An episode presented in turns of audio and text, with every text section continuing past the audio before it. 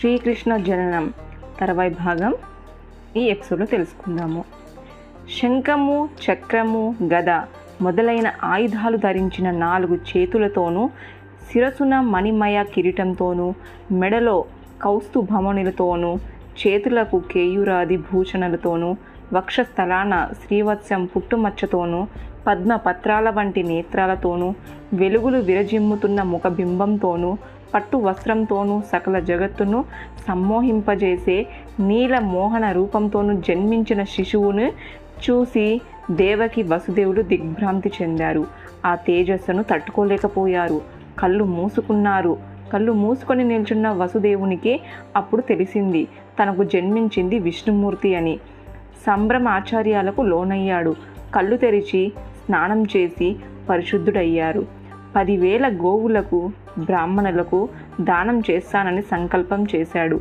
విష్ణుమూర్తికి ప్రణమిల్లాడు. అనేక విధాల స్తోత్రం చేశాడాన్ని అవతారమూర్తిగా తన కడుపులో జన్మించిన విష్ణుమూర్తిని చూసి చేతులు జోడించింది దేవకి నమస్కరించింది అతనికి అనేక విధాలు కీర్తించింది. పూర్వజన్మ సుకృతం. కారణంగానే భగవంతుణ్ణి కనగలిగాననుకున్నది. అంతలోనే కంసుని బారి నుండి ఈ బిడ్డను రక్షించుకోవడం ఎలా అనుకున్నది? కన్నీరు పెట్టుకున్నది. కాపాడమని దేవతలందరినీ వేడుకున్నది. దేవకి వసుదేవుల అంతరంగాన్ని గ్రహించిన విష్ణుమూర్తి శిశువు రూపంలో వారితో ఇలా పలికాడు. దేవకి వసుదేవులారా గత జన్మలో మీరు పుణ్యాత్ములు. పన్నెండు వేల దివ్య సంవత్సరాలు నా గురించి మీరు తపస్సు చేశారు. ప్రత్యక్షమై వరం కోరుకోమంటే నా లాంటి కొడుకు కావాలన్నారు. మూడుసార్లు అదే కోరిక కోరారు. మీ కోరిక తీర్చేందుకే మీకు పుత్రునిగా మూడుసార్లు జన్మించాను. తల్లి దేవకి తొలి జన్మలో నువ్వు ప్రశ్నవి. నీ గర్భాన అప్పుడు ప్రశ్న గర్భుడుగా జన్మించాను. రెండవ జన్మలో నువ్వు అదితివి. అప్పుడు వామనమూర్తిగా నీకు జన్మించాను. ఇది నీకు మూడవ జన్మ. ఇప్పుడు కూడా నీ ముచ్చట తీర్చాను. నా మాట చెల్లించుకున్నాను. ఆనంద బాష్పాలతో ఒకరినొకరు చూసుకున్నారు దేవకి వసుదేవులు. అంతలోనే భయపడుతూ శిశువుని చూశారు. నన్ను కంసుడు సంహరిస్తారని మీరు భయపడక్కర్లేదు. నన్ను ఎవరు ఏమీ చేయలేరు అన్నాడు శ్రీ మహావిష్ణువు. ఆ మాటకి దేవకి వసుదేవులిద్దరూ మహా ఆనందించారు. వసుదేవ నువ్విప్పుడో పని చెయ్యాలి. ఆజ్ఞ అని చేతులు జోడించి నమస్కరించాడు వసుదేవుడు. నా దివ్య స్వరూపాన్ని ఉపసంహరిస్తున్నాను. ఇక మీదట సాధారణ శిశువులా ఉంటాను. నన్ను ఇక్కడ నుండి వ్రేపల్లెకు చేర్చు. అక్కడ నందుని భార్య యశోద ప్రసవించింది ఉన్నది. నన్ను అక్కడికి యశోద పక్కన పడుకుండబెట్టు ఆమె కూతురిగా పుట్టిన నా యోగ మాయను ఇక్కడికి తీసుకొనిరా. కావలిగా భటులు ఉన్నారని ఇది ఎలా సాధ్యమని భయపడక్కర్లేదు. నా మహిమ కారణంగా నీకు ఎలాంటి ఆటంకము కలగదు అని అనుకూలిస్తాయి అని చెప్పాడు. వెళ్ళిరా అన్నాడు విష్ణుమూర్తి. తన దివ్య స్వరూపాన్ని ఉపసంహరించాడు. సామాన్య శిశువుగా మారిపోయాడు. సామాన్య శిశువుగా మారిన శ్రీహరిని దేవకి వసుదేవులు చూసి చాలా ఆనందించారు. ఒకరినొకరు చూసుకొని పొంగిపోయారు. శిశువుని వ్రేపల్లెకు చేర్చేందుకు సిద్ధమయ్యాడు వసుదేవుడు. అప్పుడు ఎన్నో విచిత్రాలు జరిగాయి. వసుదేవుని బంధించిన సంఖ్యలు వాటంతట అవే ఊడిపడ్డాయి. కాళ్ళకు చేతులకు వేసిన సంఖ్యలు ఊడిపడటంతో వసుదేవుడు శిశువుని చేతుల్లోకి తీసుకున్నాడు. ఒక బుట్టలో జాగ్రత్తగా పెట్టాడతన్ని ఆ బుట్టను నెత్తిన పెట్టుకొని బయలుదేరాడు. అంతెత్తున నిలిచిన కారాగారము తలుపులు ఎవరో బలంగా లాగినట్టుగా తెరుచుకున్నాయి. ధైర్యంగా ముందడుగు వేశాడు వసుదేవుడు. కావలి వాళ్ళంతా పెను నిద్రలో ఉన్నారు. ఒళ్ళు తెలియకుండా ఒకరి మీద ఒకరు పడుకొని నిద్రపోతున్నారు. నగరం అంతా అదే తీరులో ఉన్నది. అంత గాఢ నిద్రలో ఉన్నారు. ఎక్కడ ఎలాంటి అలికిడి లేదు. నిశ్శబ్దంగా ఉంది. వసుదేవుడు నిరాపాయంగా నగరాన్ని దాటాడు. మధురా నగరానికి విరేపల్లకి మధ్య యమునా నది ప్రవహిస్తూ ఉన్నది. తీరాన నిల్చొని ఈ నదిని దాటడం ఎలా అనుకున్నాడు వసుదేవుడు. ఆందోళన చెందాడు. అంతలో కుండపోతగా వర్షం ప్రారంభమయ్యింది. భగవంతుడా అంటూ బెంబేలు పడ్డాడు వసుదేవుడు. మనసులో శ్రీహరిని ధ్యానించాడు. అతను అలా ధ్యానించాడతనే యమునా నది రెండుగా చీడిపోయింది. త్రోవ చూపింది.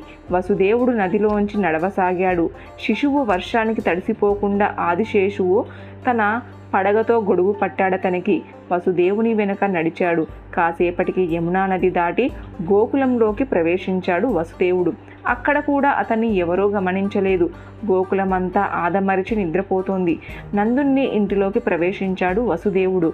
అతను ఆ ఇంట్లో ప్రవేశిస్తుంటే ద్వారాలు వాటంతట అవే తెరుచుకున్నాయి.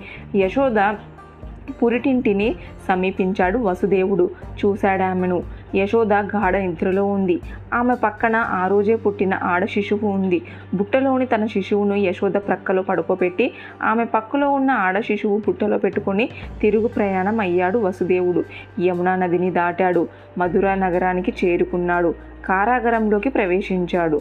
యశోద కుమార్తెను దేవకి ప్రక్కలు పడుకోబెట్టాడు. చేతులు జోడించి శ్రీహరిని నమస్కరించాడు. అంతే అతని కాళ్ళకి చేతులకి ఎప్పటిలాగే సంకెళ్ళు బిగుసుకున్నాయి. కారాగారం తలుపులు యథాప్రకారము మూసుకున్నాయి. ఇక్కడ దేవకి కుమారుడుగా జన్మించడగానే అక్కడ గోకులంలో యశోదకు కుమార్తె జన్మించింది కానీ ఎవరికీ తెలియదు అలాగే ఇక్కడ పిల్లాడు అక్కడికి చేరినట్టు అక్కడ పిల్లాడు ఇక్కడ చేరినట్టు కూడా ఎవరికీ తెలియదు బ్రేపల్లెలో యశోదకు మెలకువ వచ్చింది. పక్కలో ఉన్న బాబును చూసింది. మగ పిల్లాడు కలిగినందుకు ఆనందించింది. బాబుని దగ్గరగా తీసుకుంది. ఇక్కడ కారాగారంలో దేవకి పక్కన ఉన్న ఆడపిల్లను ఒక్కసారి గాడు ఏడుపు అందుకుంది. ఏ ఏడుపునకు కావలి వాళ్ళంతా మేల్కొన్నారు. పరుగున వెళ్ళి కంసుని సమీపించారు. దేవకి ప్రసవించిందని తెలిపారు. ఆ వార్త కోసమే చూస్తున్నాడు కంసుడు దేవకి అష్టమ గర్భము తనకి మృత్యుముఖము.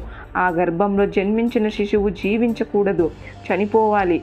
కాదు కాదు చంపెయ్యాలి అనుకున్నాడు కంసుడు ఒక్క ఉదున లేచాడు. నిద్రమత్తులో తూలిపోతూ భయాందోళనతో ఊగిపోతూ దేవకి వసుదేవులున్న కారాగృహానికి చేరుకున్నాడు. దేవకి పక్కన ఉన్న శిశువును ఎర్రబారిన కళ్ళతో చూశాడు. ఆ చూపునకు భయపడింది దేవకి. అన్న కాళ్ళు పట్టుకొని బ్రతిమలాడిందలా. అన్న ఇది ఆడబిడ్డ మగబిడ్డ కాదు. నీకు ప్రాణభయాన్ని కలిగించేది మగబిడ్డ ఆడబిడ్డ కాదు. అందుకని ఈ బిడ్డను దయచేసి చంపకు. ఏడుగురు బిడ్డల్ని చంపేశావు. నేను అడ్డుపడలేదు. ఇది ఎనిమిదవ బిడ్డ ఆడబిడ్డ. దీనివల్ల నీకు ఎలాంటి ప్రమాదము లేదు. ఉండదు. కనికరించు. వదిలే. వినిపించుకోలేదు కంసుడు. మరింత ఎర్రబారిన కళ్ళతో చూశాడు ఆ బిడ్డను. భయపడింది దేవకి. బిడ్డను గుండెలకు హత్తుకుంది. దూరంగా తొలగిపో పోండి. ఒక్కసారిగా వెనక్కి వేసిందో లేదో జుట్టు పట్టుకొని నిలిపాడామెను పసిబిడ్డ అని చూడలేదు. ఆడపిల్లని జాలి పడలేదు. తల్లి నుండి గుంజుకున్నాడు ఆ పిల్లని. రెండు కాళ్ళు పట్టుకొని గిరగిరా తిప్పాడు. తర్వాత అక్కడ బండ మీద విసిరిగొట్టాడు. ఆ దెబ్బకి తల పగిలి పిల్ల చనిపోవాలి. జరగలేదలా. మరేం జరిగిందంటే బిడ్డ ఆకాశానికి ఎగేసింది. చూస్తుండగానే మాయాదేవి రూపంలో ప్రత్యక్షమైంది. ఆమెకు ఎనిమిది చేతులు ఉన్నాయి. శంఖం చక్రం గద శూలం ఖడ్గం మొదలైన ఆయుధాలని ధరించి ఉన్నదామె. దేవతలంతా చుట్టూ చేరి ఆమెను ప్రార్థించారు. అప్పుడు ఆ విష్ణుమాయ కంసునితో ఇలా అన్నది. గర్జనగా హెచ్చరిందిలా.